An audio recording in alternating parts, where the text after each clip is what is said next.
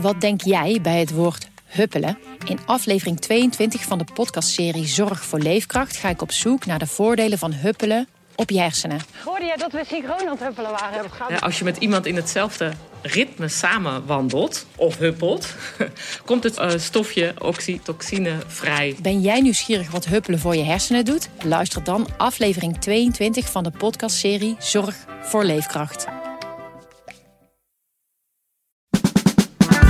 Dit is de podcast Politiek Dichtbij. Met Tobias den Hartog en Thomas Brouwer. Het is een van de grote hoofdpijndossiers van het kabinet, de asielinstroom. Er was al een tekort aan opvanglocaties en woningen en die problemen zullen alleen maar groter worden. Nu blijkt dat er dit jaar meer mensen asiel zullen aanvragen in Nederland dan lang werd gedacht. Wat voor mogelijkheden heeft staatssecretaris Van den Burg nog om die problemen aan te pakken? En wat betekent de hoge asielinstroom voor een kabinet dat al diep verdeeld is over dit onderwerp? Dat en meer bespreek ik met Tobias den Hartog, Hans van Soest en Cyril Rosman. Welkom. Dankjewel. Dus jij bent speciaal nu bij deze podcast aanwezig, omdat jij pas naar uh, Bulgarije bent geweest. Wat heb je daar precies gedaan? Ik was uh, op de grens tussen Bulgarije en Turkije. Die is een kilometer of 250 lang en over 230 daarvan staat een uh, enorm hek. Drie, drie, meter hoog, dubbelzijdig, met heel veel heel scherpe prikkeldraad bovenop om te zorgen dat er geen, uh, geen migranten binnenkomen. Hoe pak je dat dan aan? Ga je, is het gewoon een kwestie van er naartoe rijden, uit de auto stappen en dan maar kijken wat je ziet, mensen aanspreken? Het was wel iets meer voorbereiding dan dat, want je komt niet meer zomaar bij dat hek, dat is verboden gebied. Uh, dus ik was op pad met uh, Bulgaarse en Nederlandse grenswachten, want die zijn daar ook. Nou ja, we zijn bij dat hek gaan kijken en je gaat naar opvangplekken om daar migranten te spreken die, het, die er wel gelukt is. En wat vertellen ze je dan? Dat ze het heel vaak proberen keertje of zes, zeven. Soms staan ze aan de grens, dan zien ze de grenswacht aan de andere kant, dan zetten ze niet door. Andere keren lukt het wel, dan gaan ze over het hek, door het hek, onder het hek door. Uh, maar worden ze, uh, worden ze gevonden aan de andere kant. En dan worden ze, zeggen zij, geslagen door de grenswachten, Bulgaarse grenswachten. En weer terug naar Turkije gezet. Maar ze blijven volhouden. En dan doen ze het de zevende keer en dan lukt het wel. Ja, de Bulgaarse grenswachten, Hans, die krijgen ook hulp van Nederland. Hè? Hoe zit dat precies? Nou ja, de Europese grenzen worden mede bewaakt door Frontex. Dat is een Europese organisatie. En daar werken ook Nederlandse marechaussees. Uh, overigens, ik, als je dit toch weer hoort, het zegt wel weer iets over de bizarre discussies die wij vaak hebben in de Tweede Kamer. Waar sommige partijen roepen er moet een hek komen om Europa. En andere partijen roepen er mag nooit een hek komen om Europa. En dat hek dat staat er dus gewoon al lang. Kilometers lang, uh, Cyril? Volgens mij uh, eh, 1400 kilometer langs de hele Europese buitengrenzen. En er wordt nog steeds gebouwd? Ja, er zijn nog steeds landen die meer hekken bijbouwen. En de discussie gaat er nu vooral over dat uh, Bulgarije wil bijvoorbeeld 2 miljard euro van Europa niet meer voor het hek, want dat hebben ze al. Maar voor drones, voor radar, voor, voor nou, extra mensen, alles. Maar als ik jou zo hoor, dus, er staan dus nu al hekken. Maar nog steeds zijn die niet waterdicht. Dan weten mensen nog steeds doorheen te, te glippen. Ja, we stonden bij een stuk hek en er hingen nog een paar zwarte handschoentjes in. nou ja, dat waren de bewijzen dat er mensen overheen zijn geklommen. Uh, ze doen het ook met ladders, of ze knippen er gewoon een gat in. Die Bulgaren hebben een speciaal team wat elke dag langs dat hek rijdt om te kijken waar er nou weer een gat zit. Maar goed, ze, mensen proberen het gewoon. En uh, experts zeggen ook van ja, een hek dat heeft misschien eh, effect op die plek daar.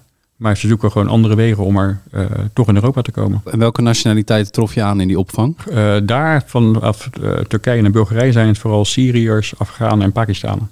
Ja, die willen niet in Bulgarije blijven, die willen door. Die willen naar andere landen, onder andere naar Nederland. Ja, nee, iedereen die ik sprak, die, goed, de, de, meeste mensen daar vind je niet. Want die, die reizen echt zo snel mogelijk door Hub, Bulgarije uit en weer verder. Sommige mensen zitten daar wel in opvang en die zeggen allemaal dat ze door willen naar Noorwegen, naar Nederland. Uh, maar niet daar blijven. Ja, en hoe het dan verder gaat, daar gaan we het straks uh, uitgebreid over hebben. Maar er was meer nieuws deze week. De Oekraïnse president Zelensky is aangekomen in Nederland. Rond kwart over tien vanavond landde hij op Schiphol. Hij zat in het Nederlandse regeringsvliegtuig dat hem ophaalde uit Finland, waar hij vandaag op bezoek was. And I'm glad to be in your strong country now. Of course, we all want to see different Vladimir here. The one who deserves to be sentenced for these criminal actions right here in the capital of the international law. There should be responsibility for this crime, and it can only be enforced by the tribunal. Onverwacht bracht de Oekraïense president Zelensky deze week een bezoek aan Nederland. Hij sprak daar onder andere de wens uit dat er een speciaal Oekraïne-tribunaal wordt opgericht in uh, Den Haag, uh, Tobias. Die hele operatie hè, van Zelensky die dan onverwacht eigenlijk hier binnenkomt, dat was nogal een, een flinke klus. Ja, ik sprak gisteren mensen rond uh, het ministerie van Justitie en de NCTV, de, de, terreurcoördinator. Die hebben dan een soort van coördinerende rol om, uh, ja, om het logistiek uh, dicht te smeren. En dan komen er allemaal politieteams met, met ingewikkelde afkortingen. DDB, DSI, DKDB. Nou, die komen er allemaal, worden ingevlogen om dat hele transport te begeleiden. Want ja, het is gewoon best gevaarlijk. Hij is gewoon een doelwit ook natuurlijk, Zelensky. Dus dat is een enorme operatie. En die is niet, ik uh, bedoel, uh, op maandag kregen uh, mensen die er iets mee moesten, die teams en zo, die kregen een belletje van, joh, het gaat nu echt gebeuren. Er was al een keer eerder een bezoek van Zelensky gepland, maar dat werd afgezegd. En nu was het tot het laatste moment spannend, omdat je had die toestand in, bij het Kremlin met die drones die waren neergehaald eerder deze week. En Zelensky heeft tot het laatste moment de optie opengehouden van, ja, als ik terug moet naar Oekraïne, omdat dat escaleert, dat hele de beschuldiging dat Oekraïne daar drones naartoe zouden hebben gestuurd om, om Poetin te vermoorden in, het Kremlin. Dat is de lezing van Rusland. Oekraïne ontkent dat. Maar hij zei ja, als dat es escaleert, dan gaat het bezoek niet door. Dus na, naar verluid is het tot 10 minuten voor landing hier op Schiphol. Hij is netjes opgehaald met ons regeringsvliegtuig. Uh, in, alle, in alle stilte. Uh, was het nog de optie dat hij het helemaal af zou blazen, maar het is toch doorgezet uiteindelijk. Ja, en dan is hij er. Dan heeft hij wel een boodschappenlijstje bij zich, hè, Hans? Uh, ja, hij had vier uh, duidelijke wensen. Uh, je noemde net al het tribunaal. Een oorlogstribunaal voor oorlogsmisdaden begaan in Oekraïne. Nou, daar is op zich wel, in elk geval in Nederland, is daar draagvlak voor. Hè. Nederland heeft al aangegeven dat ze dat best willen faciliteren. Maar ja, dat is er nog niet. het is toch maar zeer de vraag wie gaat dat tribunaal instellen? Is dat de VN? Nou ja, daar zit Rusland bijvoorbeeld in en China. Nou ja, die gaan dat nooit goedkeuren. Dus het is op zich een wens die je kan neerleggen. En het is heel makkelijk voor Rutte te zeggen: ja, dat is een geweldig idee, dat willen wij ook. Maar dat is er nog niet zo snel. Nou, dat is wens 1. Tweede wens is natuurlijk, en dat is het al meer dan een jaar, dat is wapens. Ja, die wens die, uh, die werd wel beantwoord. Minister van Buitenlandse Zaken Wopke Hoekstra zei onder andere dat Nederland meer wapens wil gaan leveren. Maar welke wapens? Ja, dat, is, dat werd ook niet heel concreet. Nou, er was nog een derde wens. Uh, dat is dat, um, en dat is ook wel een wat langer levende wens, dat Oekraïne versneld lid kan worden van de Europese Unie. Nou ja, dat loopt allemaal. Uh, daarvan kan, kon Rutte ook zeggen, nou uh, prima, jullie doen echt heel hard je best om lid te worden van, van Europa. Jullie maken knap hoor, dat jullie dat proberen, terwijl jullie ook een oorlog zijn. Maar ja, daar kwam dus ook niet echt een toezegging op. En er was er nog een, een vierde wens.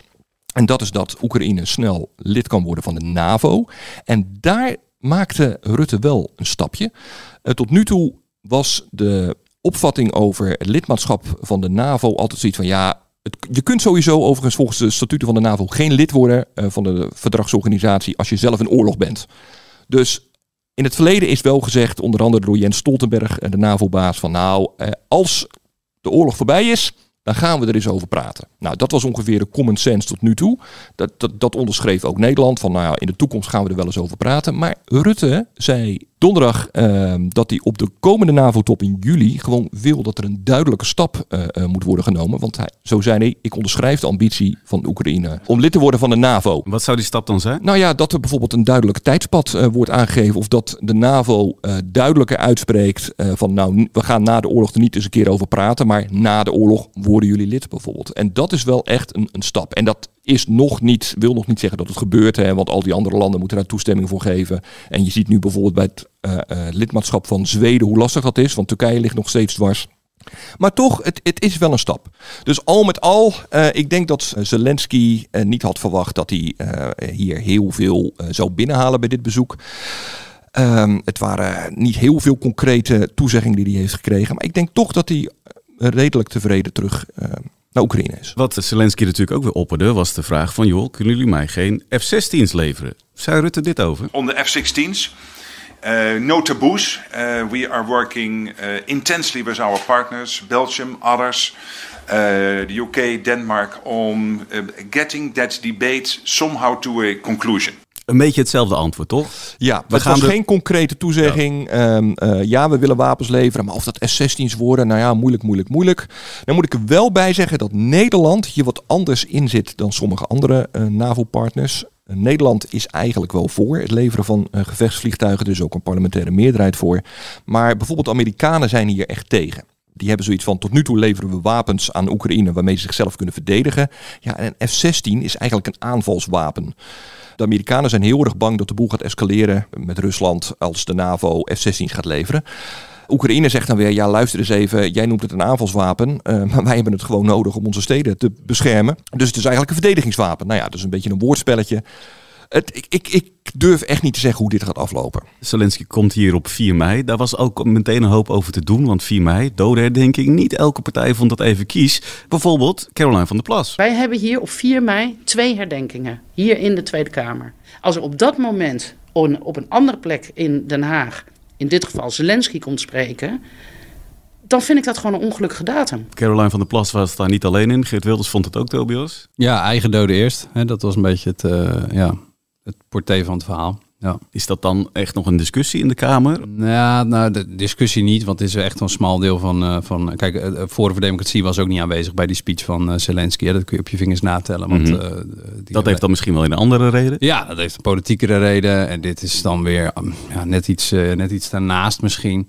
je kan dit vinden, maar dit vindt niet het overgrote deel van, van het parlement. En nou ja, zo so be it, zou ik zeggen. overigens, het was mensen die, die ik gisteren sprak over dat hele bezoek en hoe dat nou tot stand is gekomen en waarom dan vandaag? Die zeggen wel, ja, die 4 mei, dat was toeval. Iemand zei, het klinkt een beetje bout, maar voor ons 4, 5 mei, voor de rest van de wereld niet. Uh, er was nu gewoon een kans. Uh, Zelensky was naar Helsinki. Overigens met ons vliegtuig. Hè. Dus we hebben hem daar gebracht en daar hebben we vandaan hebben hem opgehaald naar, uh, naar Nederland. Er was nu gewoon uh, een kans en een, uh, een datum mogelijk. Dus hebben, we dat, hebben we dat ingewilligd. Hè.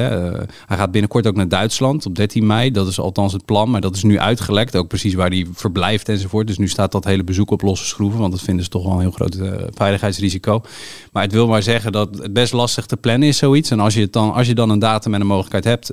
Dan zei ze ja dan doe je dat gewoon. Dan, dan ga je akkoord. Er was nog wel discussie over uh, het tijdstip van zijn speech. Want dat was in Den Haag. Hij wilde dat voor een publiek doen, dus voor mensen doen. Nou, dat werd geregeld in het World, World Forum en, in Den Haag. maar dat viel aanvankelijk samen met een herdenking van een dodenherdenking in de Tweede Kamer. En daar, daar is naar verluid Kamervoorzitter Vera Berg gewoon wel een beetje voor gaan liggen. En gezegd van, joh, kunnen we dat niet wat handiger langs elkaar plannen? Dat we niet dat, dat precies tegelijk hebben. Maar dat is nou, volgens mij ook het enige banklank geweest. Er waren ook een hoop Kamerleden bij die speech. Absoluut. Dus zover. Ja. Nee, de zaal zat vol. Het kreeg meer aandacht dan dat het uh, gisteren echt invloed had op, uh, op de loop van de dag. Ja, die Zelensky wijde er ook geen woorden aan. Hè? Dus, uh, voor nou, daar werd hem nog wel naar gevraagd, ja, maar, gevraagd, maar oh, hij, had, oh. hij, had, het zelf niet in de gaten. Nee, hij was ook moe, hè?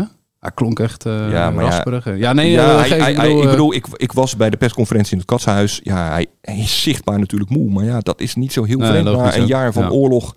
En die man doet al een jaar lang niks anders dan zijn land proberen te redden en de halve wereld rondreizen in de hoop uh, wat steun uh, ja, hier en daar los te krijgen. Dus ja, heel veel slaap zal hij niet hebben gehad het afgelopen jaar. Nee, dat is hem echt wel aan te zien. Ja. Is het nog, dan nog opvallend dat de impact van zijn komst dan nog steeds zo groot is, omdat hij dat toch al twee jaar doet? Ja, nou kijk, de, hij heeft wel een aantal Europese landen al bezocht, maar Nederland is wel, uh, zit redelijk vooraan in de lijn. Dus dat Nederland uh, zich ook een soort van vereerd voelt. Hè. Ik bedoel, we, we investeren fors in, die, in, uh, in de hulp aan die oorlog. Dus we, we, vinden het een halszaak. En als dat dan ook wordt beantwoord, ja, dan is het op zich niet vreemd dat de buiten, minister van Buitenlandse Zaken, die van Defensie, dat de premier, dat de hele, de koning, Hè, dat alle registers open gaan.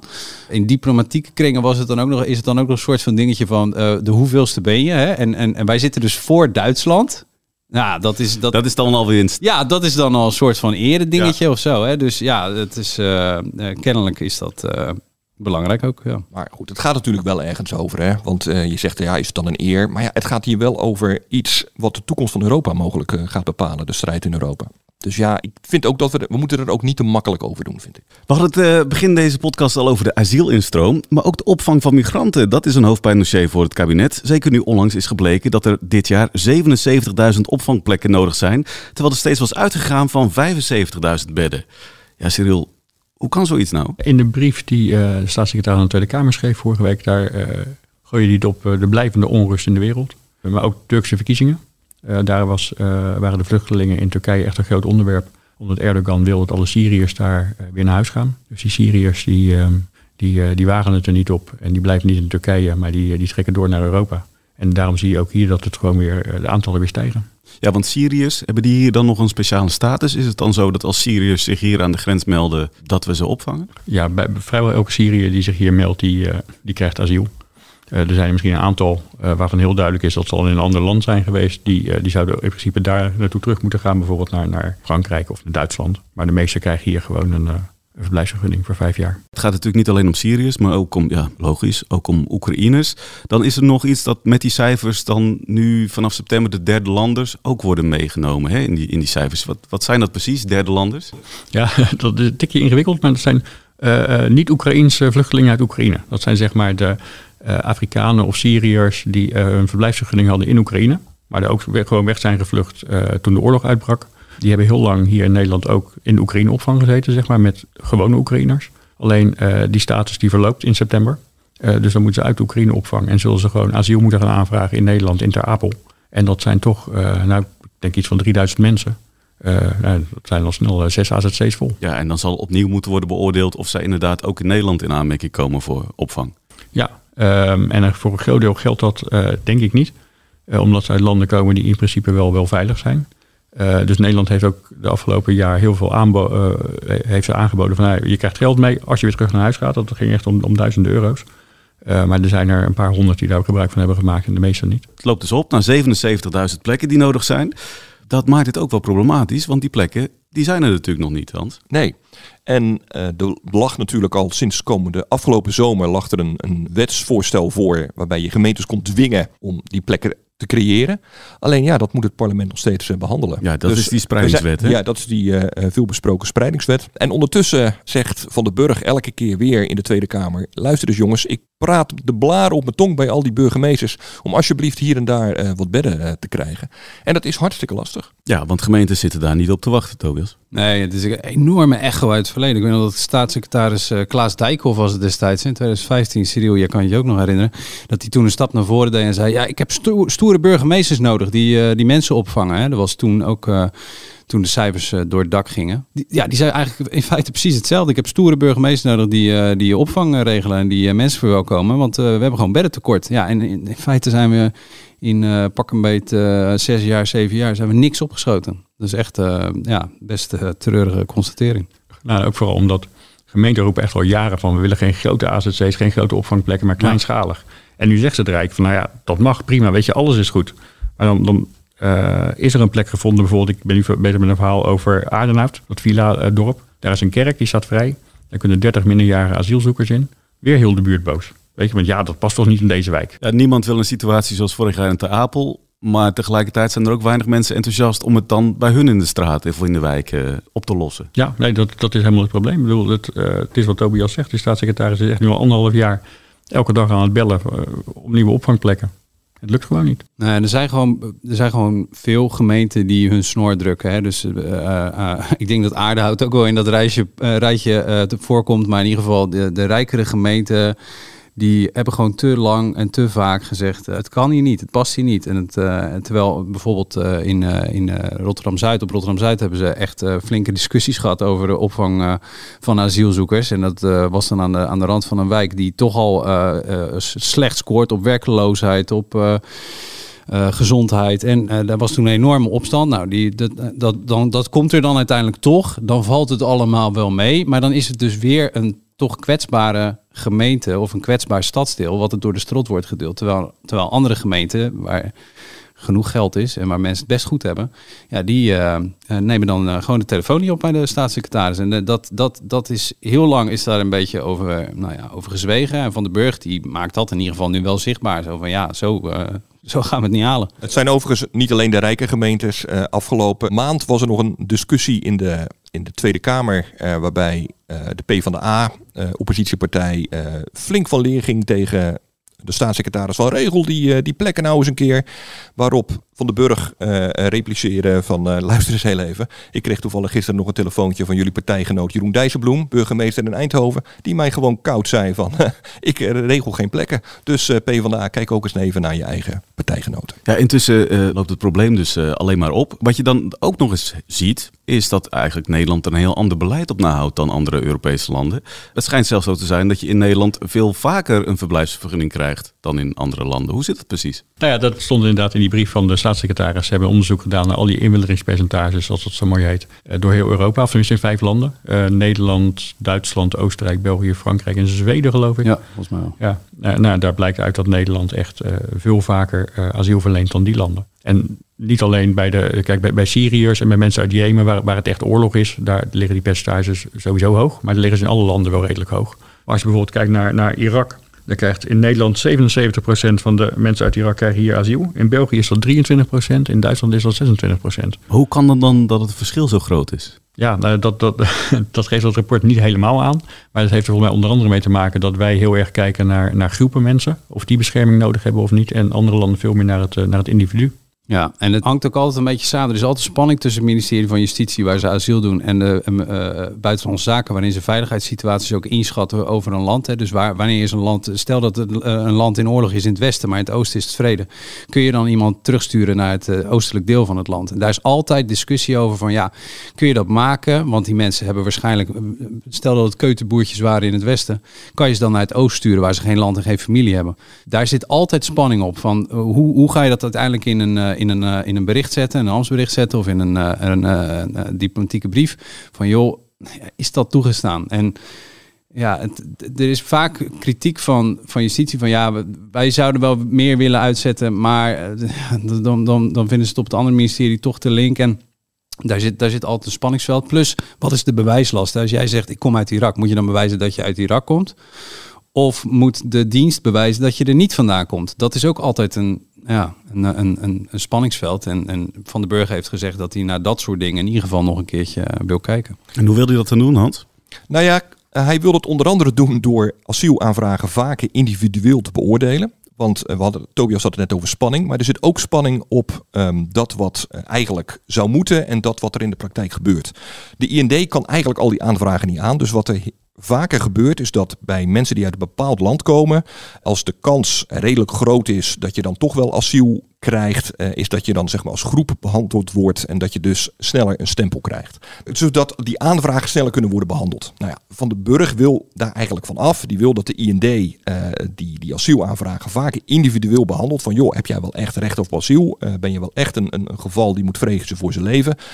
Alleen het probleem dan is dus weer dat de IND uh, dus daar weer de capaciteit niet voor heeft. Dat daardoor de wachtlijsten nog verder oplopen. En die spanning, ja, daar heeft hij eigenlijk nog geen oplossing voor. Behalve dan door misschien sommige asielzoekers weer vaker als groep te behandelen. En ja, daar kwam hij eigenlijk zelf ook niet uit bij de uitleg.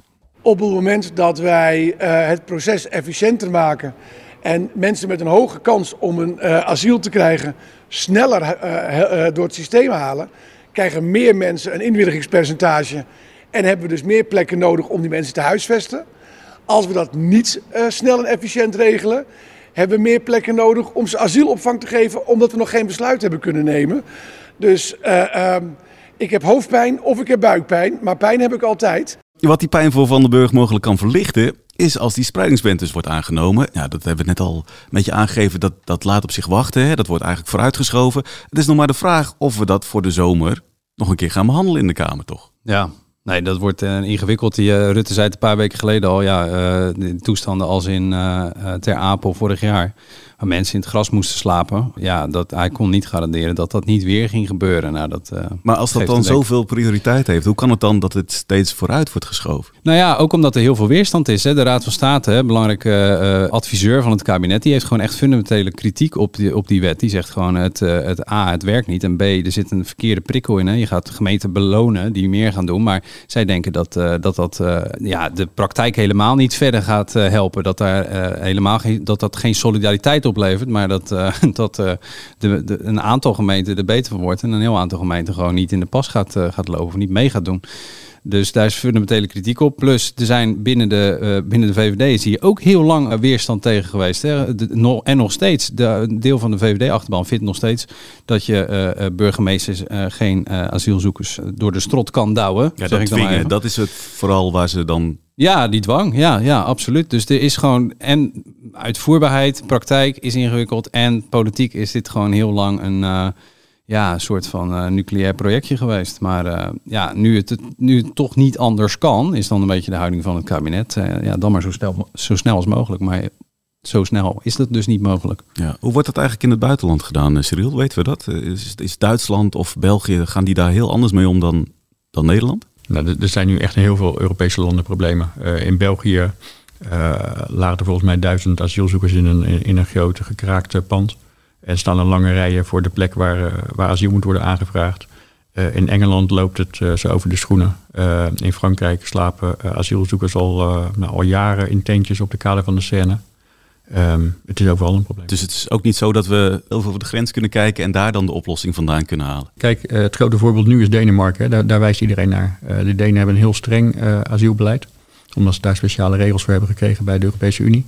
En je ziet daadwerkelijk daar dat, eh, dat er veel minder asielzoekers naar het land komen dan naar andere Europese landen. En dat ze ook veel minder asielvergunningen verlenen. Ehm, en veel landen zijn nu aan het kijken naar kunnen wij iets doen wat die Denen doen. Maar dat blijkt ook best ingewikkeld. Al was het maar omdat het natuurlijk lastig is om tegen landen in oorlog te zeggen: ja, jullie mensen, we, we- we kunnen jullie niet opvangen, zoek het zelf maar uit. Nou, dat is wel een beetje wat Denemarken nu aan het doen is. Hè. Die, die, die zeggen van nou, Syrië, die oorlog is wel een beetje over. En zeker de hoofdstad Damascus, daar wordt niet meer gevochten. Dus eh, nou, iedereen die uit Damascus komt, jullie kunnen weer terug.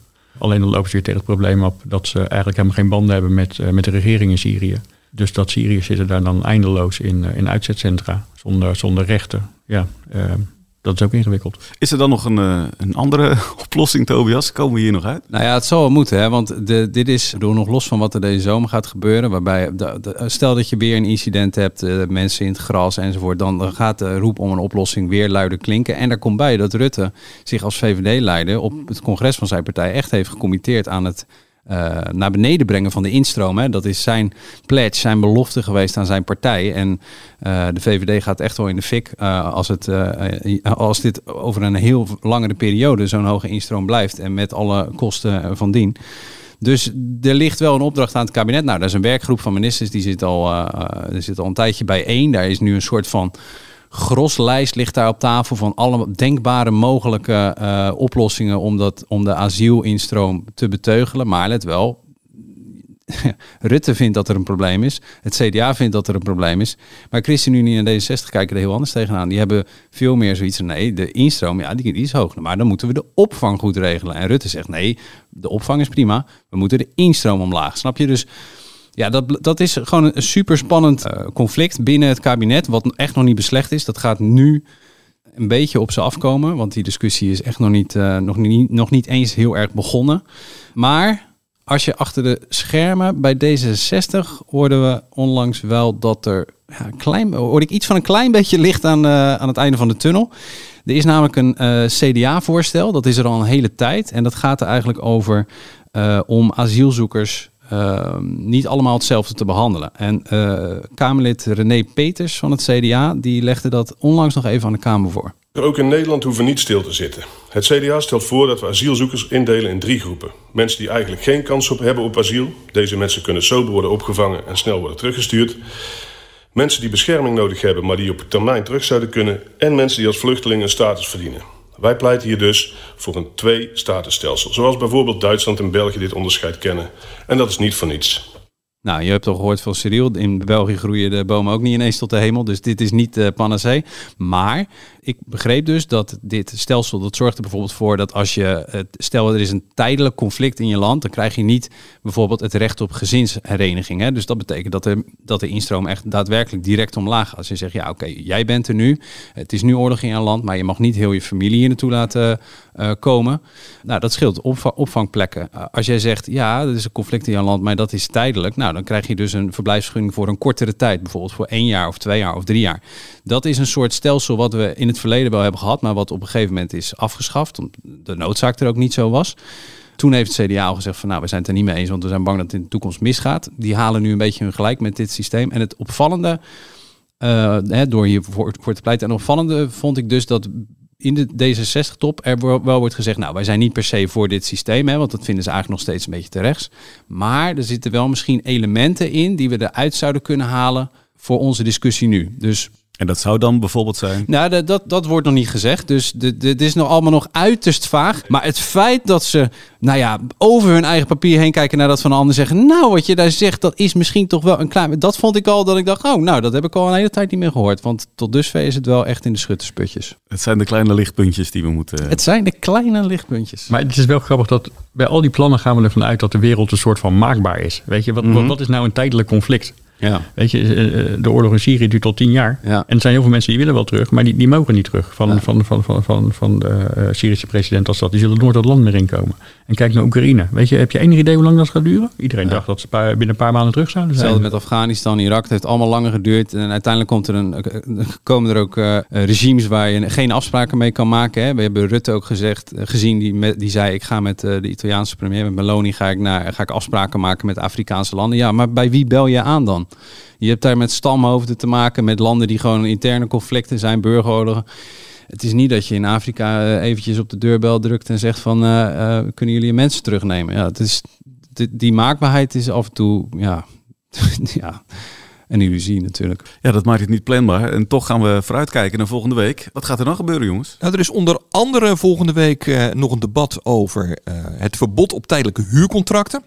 Daar leek eh, een paar weken geleden leek dat appeltje-eitje. eh, maar inmiddels zou dat voorstel, is een initiatiefwetsvoorstel van de ChristenUnie en de PvdA, misschien toch wel kunnen gaan sneuvelen.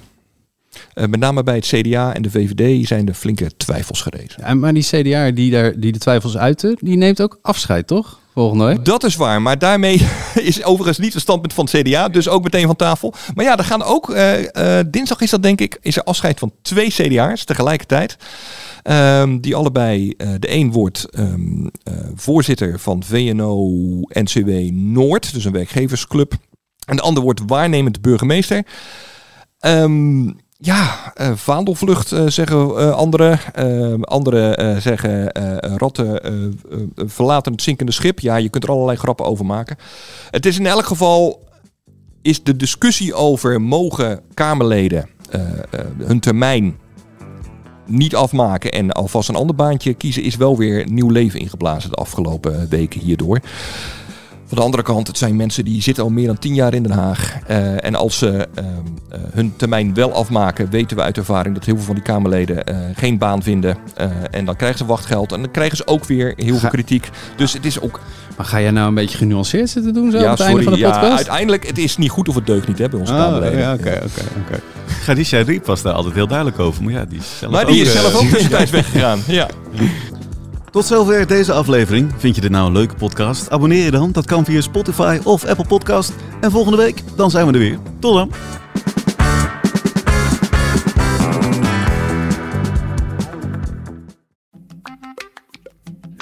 Wat denk jij bij het woord huppelen? In aflevering 22 van de podcastserie Zorg voor Leefkracht ga ik op zoek naar de voordelen van huppelen op je hersenen. Hoorde jij dat we synchroon aan het huppelen waren? Ja, als je met iemand in hetzelfde ritme samen wandelt of huppelt, komt het eh, stofje oxytocine vrij. Ben jij nieuwsgierig wat huppelen voor je hersenen doet? Luister dan aflevering 22 van de podcastserie Zorg voor Leefkracht.